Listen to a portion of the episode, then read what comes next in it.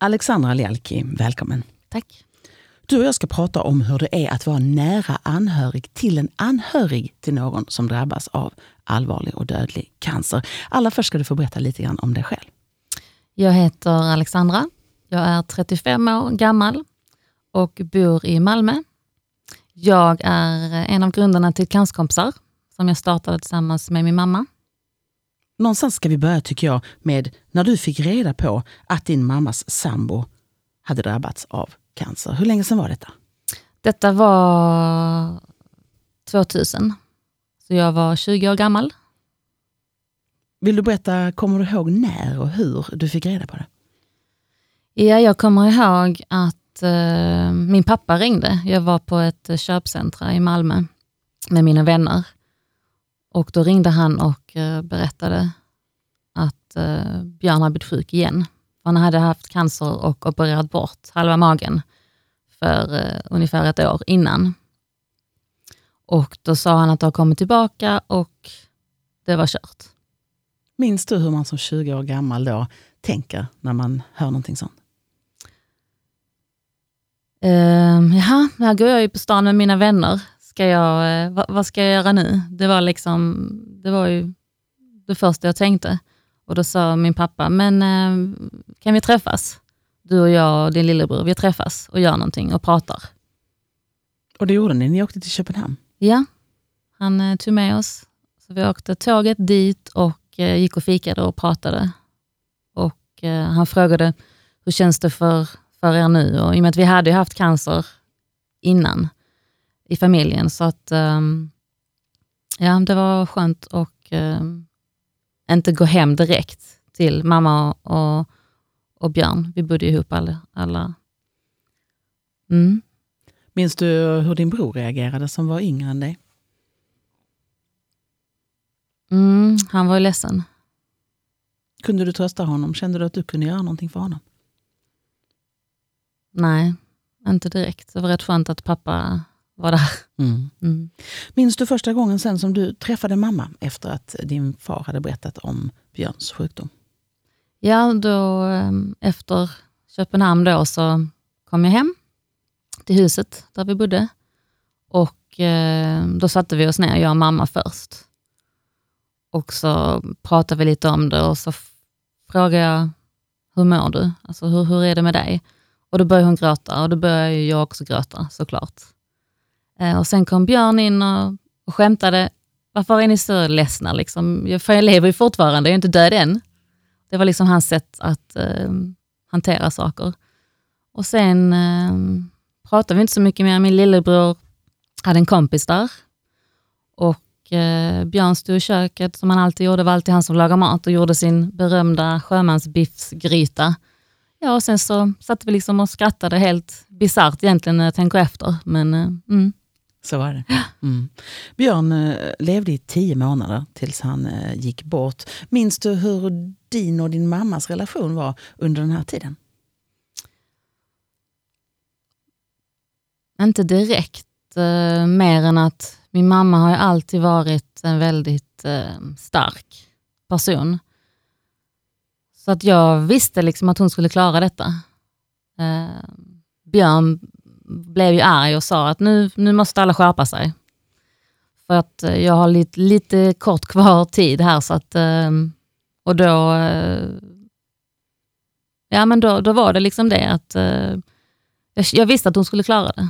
Men hon var ju projektledaren hemma. Körde till alla läkarbesök och hämtade hem all medicin på apoteket. Och en gång, vi bodde i, i Limhamn och vi, vi bodde väldigt nära apoteket. Men allt det som vi skulle ha var ju rätt mycket, så att vi backade in där på baksidan av apoteket och via då lastingången ta, ta med massa grejer. Så att eh, hon, hon bara gjorde allting. Det, och jag levde ju mitt liv, jag var ju en typisk 20-åring. Eh, jag hade precis kommit in i arbetslivet. Så det var ju den fokusen jag hade. Så var det. Och så är det väl kanske också om din mamma visade styrkan och, och visade att det här klarar jag, så, så kanske man kämpar vidare. Men du var ju då anhörig till en anhörig. Eh, går det att beskriva den känslan, att vara det? Är var du orolig för din mamma? Ja, det var jag.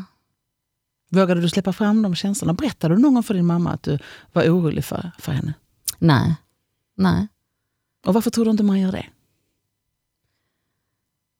Det är för att jag vill inte få henne mer ledsen genom att ställa frågor. Eh, jag tror väl lite det bottnar i ett barn, att man vill inte göra sina föräldrar oroliga eller bekymrade i onödan. Hon hade ju ändå det rätt tufft. Så att jag tänkte väl mest att eh, nu måste jag sköta mig och, och liksom bädda sängen och allt det där som de vill. Alltså mest för att eh, försöka få det som vanligt. Mm. Vem pratade du med? Hade du någon kompis i din tur som du kunde prata med om hur du kände det? Jag eh, tänkte väl inte att jag hade behov av det, men nu när jag tänker tillbaka, det var ju väldigt många år sedan, så var det ju en, bara en person som ringde och sa, ja, jag hörde det här med Björn och gud vad tråkigt, hur är det med dig? Och jag, jag kommer ihåg att det var ett mobilsamtal, jag var på väg till en videobutik och hyra film, kommer jag ihåg. Och jag bara, ja, jo men det är ju jättebra. Fast det var det ju inte, det var ju jättejobbigt. Men, ehm, men det var jätteskönt att någon faktiskt frågade, hur är läget med dig? Mm. Mm. Efter tio månader så gick eh, Björn bort. Minns du när Björn hade gått bort hur det var att möta mamma då, efter detta? Ja, det var väl... Då ville ju jag pigga upp henne. Det, det var liksom mitt mål, att få henne att uh, må bättre. Och uh, då gjorde jag liksom, på det enda sättet jag kunde, det var ju att umgås med henne. Och uh, jag tog med henne på, jag tränade rätt ofta på ett ställe. Och då tog jag med henne dit och eh, ville liksom hjälpa till på det sättet jag, jag visste. Mm. Fick ni en annan relation, du och din mamma, efter detta skulle du säga? Ja, absolut. Den här fasaden som hon hade på sig när Björn eh, var sjuk och allt det här, det var ju för att hon i sin tur inte ville göra oss barn oroliga då. Ju. Och den fasaden kom jag väl igenom efter ett tag. Vi började fika på, eh, på lördagar varje vecka under flera års tid. Och det var ju då vi kom närmare varandra. Vi blev ju jättebra vänner då. Från att ha gått för att ha en, en mor och dotterrelation så hade vi också en, en vänskap. Um, så det var, det var kul att komma ihåg, jag tog med henne på någon gospelkör som jag själv slutade i sen. Och när, så gjorde de något uppträdde, eller hon uppträdde då. Eh, och sen så gick vi på salsa-kurs ihop. Och hon dansar ju fortfarande idag. Hon åkte till Kuba för något år sedan för att fortsätta dansa salsa. Så att, ja, det har varit... Eh, det som har hänt som varit så himla tråkigt har också gjort att vi har kommit nära varandra. Det här med en makeover, jag vet att jag läste någonstans, jag tror du hade skrivit det. Eh, vad gjorde du när du gjorde en, en makeover på din mamma? Ja, alltså eh, idag då är det ju eh, snart 15 år sedan. Men hon, eh, hon hade ju lite, hon har tröstätit och med Björn vill, han tyckte ju om liksom god mat och han tyckte om att ta en konjak liksom på kvällen och cigarett och det gjorde hon också. Så tänkte jag nu får vi väl komma igång med, med träningen och fixa till allt det här. Hon hade en liksom jättedålig dålig permanent och stora pösiga kläder liksom, för att dölja att hon kanske vägde 15 kilo för mycket. Liksom. Men det är inte så konstigt när man är sorg. Så att det var väl lite så att eh, jag ville att hon skulle känna sig pigg. Och då gör man ju om man, om man mår bra och ser bra ut. Så att vi började träna och hjälpte henne med frisyr och vi gick och slängde massa gamla kläder och köpte en helt ny garderob till henne. Och sen, eh, sen så köpte hon eh, en, en ny bil också som, som är hennes tredje barn, säger hon. så att eh, hon började göra saker för sig själv. Och det tyckte jag var det, var det jag kunde bidra med, att hjälpa henne att göra det. Mm, för visst är det så någonstans att det gör ont i ett barn att se sin mamma lida, så som du gjorde när eh, Inga-Lill hade det jobbigt under de här tio månaderna Björn var sjuk. Och precis som du säger så kanske det är svårt att visa det på något annat sätt än att kanske efteråt kunna ta hand om det. Skulle du vilja ge tips och råd till något barn som skulle hamna i den sitsen du var då? Ja, det beror på om man är i, i den åldern jag var, 20-årsåldern, så att eh, stanna upp liksom och våga fråga. Våga fråga din förälder eller den som, som är anhörig. Eh, hur är det med dig? Hur mår du? Att eh, bara våga fråga, det är rätt enkelt. Och om man är lite yngre, som min lillebror var då, så tror jag det är jätteviktigt då som min pappa gjorde, att, att han tog tag direkt i detta och eh, visade att han fanns där för oss. Att, att man ska söka sig till en vuxen. Mm. Detta var 2001 som eh, Björn gick bort. 2010 så kom du nära cancer igen i form av att vara nära en anhörig till någon som går bort i cancer. Vill du berätta om det? Mm. Det var min eh, barndomsväninna. Hennes mamma blev sjuk. Och det var med dödlig utgång. Men det var ingen egentligen som vågade prata om att det var det. Ehm, efter jag själv hade gått igenom detta så, så pratade jag med min mamma om det och hon sa att det, det, det låter inte bra, hennes...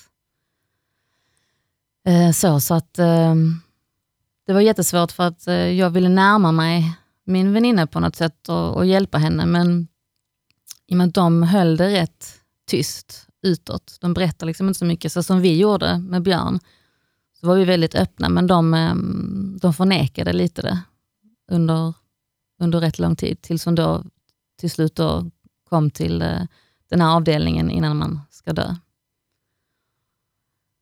Så det var det som hände. Mm. Och jag vet att du eh, pratar lite grann om det här med ånger och skuld. Eh, kan du beskriva hur du tänker när du säger ånger och skuld?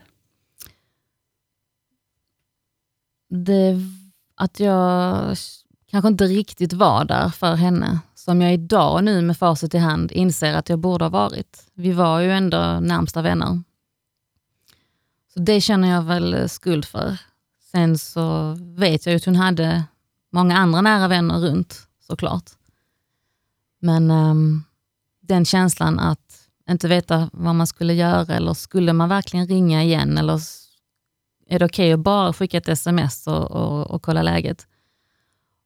Eh, vid begravningen till exempel, det var ju oerhört jobbigt att gå fram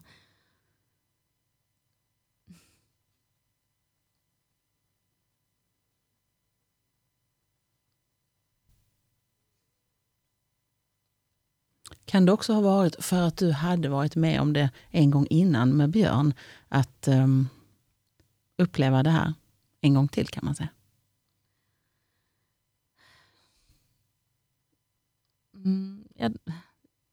Det är konstigt att jag börjar gråta nu. Nej, det är inte konstigt. Det är så det är.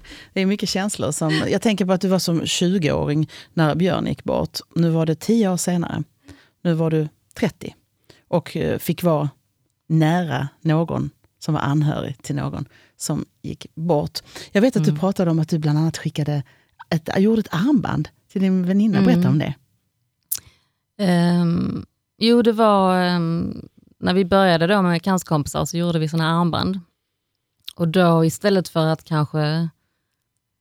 Det var ju mitt sätt att visa liksom, att jag tänkte på henne, jag visste vad hon har gått igenom. Så då fick hon ett armband och så gjorde jag ett extra där som var hennes mammas namn på. Då. Och Det är väl typiskt det här när man inte är så pratig av sig eller inte vågar, så kan man göra, ge en gest istället. Mm. Och Är det inte också intressant det här med att man undrar, har jag gjort rätt? Är det, kan man göra det här? Nu när vi står här med facit i hand eh, och du var kompis till en tjej som miste sin mamma. Eh, kan man egentligen göra något fel där? Hur skulle vi säga idag om vi berättar kring detta lite grann? Nej, absolut inte. Eh, man ska ju tänka på att den här personen har det svårt oavsett vad du säger. Eh, det enda man kan göra är att, att berätta att man finns där och um, våga där än en gång, våga liksom fråga hur mår du? Och, och ja, att man kan bara skicka ett stöttande sms. Man, man ska inte kräva någonting från den andra, utan liksom vara där och stötta. Det verkar som många pratar kring just det att, att inte ge sig. Att även om man inte får svar, för personen kanske inte orkar svara, att man eh, fortsätter ge och ge och hör av sig igen och igen och kanske dyker mm. upp och ställer inte frågor. Vill du att jag ska komma? För då det orkar man kanske inte svara på, men man bara kanske dyker upp. Ja, det, det är absolut så man ska göra. Det är jättebra tips till alla. Mm. Uh, ut av detta 2012 så uh, får du berätta vad som hände när du kom i kontakt med en personlig coach. Ja. Eh, jag gick till en coach som var en, en kompis till mig. Och Då ställde han frågor som man gör när man är coach. Och så har man ju svaren inom sig. Och Då kom slutledningen, för jag var väl i, i, i något vägskäl där jag inte riktigt visste vad jag skulle göra. Eh, och Då kom jag fram till att jag ville ju arbeta med min mamma. Vi hade ju som jag berättade kommit varandra väldigt nära efter Björns död och under årens lopp. Och eh, Vi hade jobbat ihop innan. Så då kände jag att det, det vill jag göra. Så att jag och hon gick åt middag och då sa jag det. Du, jag vill att vi ska jobba ihop och göra någonting. Och hon har ju sagt väldigt länge att hon ville göra något med sina barn, starta något företag eller så. Och eh, efter den middagen där så, eh, ja, det var då det började. Mm. Berätta lite hur det började, för det, jag tycker det är så härligt. Jo, eh, när då Björn var sjuk och efter att han hade dött så skrev hon dagbok, alltid. Och eh, alla de här anteckningarna och sättet som vi förhåller oss till, till döden hemma, liksom cancern hemma på något sätt. Det tyckte många var väldigt inspirerade, de som jobbade hos oss. Eh, alltså sjuksköterskorna som tog hand om Björn hemma. Och eh, Den tanken fanns ett bra tag att det borde bli en bok av detta. Och Det var ju det vi började spåna på då, om inte min mamma skulle skriva den här boken och berätta om resan. Sen så ehm, hade vi ett möte en dag på hennes kontor. Hon jobbade, hade ett annat jobb då. Och ehm, ställde vi fram en whiteboard och så började vi spåna. Vad, vad är det vi ska göra? Och då kläcker jag ur mig frågan, men ehm, du, vad, vad var viktigast för dig då när Björn var sjuk? Ja, men det var ju Gertrud, säger hon då. Jaha, Gertrud. Ja, ja, men då är det det vi ska göra. hon tittar på mig. Nu fattar jag inte riktigt. Jo, Gertrud var ju din cancerkompis. Det var ju så hon kallade Gertrud. Och så det är det vi ska göra. Vi ska hjälpa alla få varsin Gertrud. Och då bara skrev vi på tavlan där, cancerkompisar. Så det var så det, var så det började. Sen så gjorde jag en hemsida och vi upp en Facebookgrupp.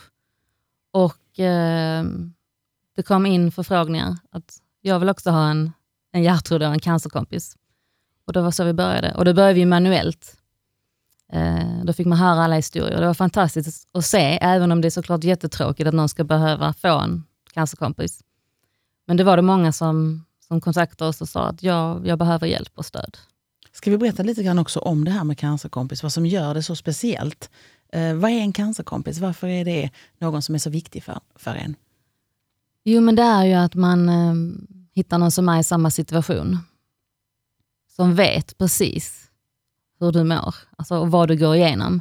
Man kan ju gå till en kurator och, och få hjälp från vården och det får man. Men när någon kan säga att jag förstår och de verkligen förstår för att de har varit med om samma sak. Och då är det ju så att, vi, att eh, cancerkompisar, grejen är att man hittar någon som är i samma situation. Att de har eh, också en anhörig som är sjuk. Om det är en, en anhörig som har en mamma som är sjuk, vill man prata med någon som också har en mamma som är sjuk. Um, och Det spelar ingen roll vad det är för cancersjukdom eller så, utan det är just anhörigrelationen som är det viktiga. Jag vet att um, när Björn gick bort och fick en gravsten så står det något speciellt på Björns gravsten. Mm. Um, när, under tiden Björn var sjuk så satt de och läste böcker. Och ibland läste de upp saker för varandra. Och då var det just en, en mening då, i någon, någon bok och någon historia som Björn fastnade för. Som var fortsättning följer. Punkt, punkt, punkt. Så det bestämde han sig för att ha på sin uh, gravsten. Och det är ju lite häftigt att det är verkligen det som har hänt. Att vi idag kan sitta och prata om Björn och föra hans minne vidare. Um, så visst, det är häftigt. Och någonstans känner jag en stor viktig sak i din historia är också att du hade en sån stark vilja att göra någonting för din mamma. Mm. Ja, nu när du säger det så, så var det egentligen det.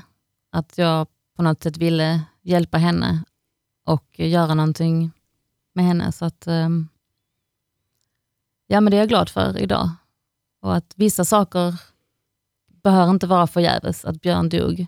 En fantastisk eh, person eh, som behandlade min mamma så himla bra och oss också då, som blev hans extra barn om man säger. Och att då kunna få göra någonting utav det. Att liksom vända den här motgången som fanns till en framgång. Och Det är härligt. Det är därför jag älskar att jobba med cancerkompisar. Tack så mycket Alexander. Tack.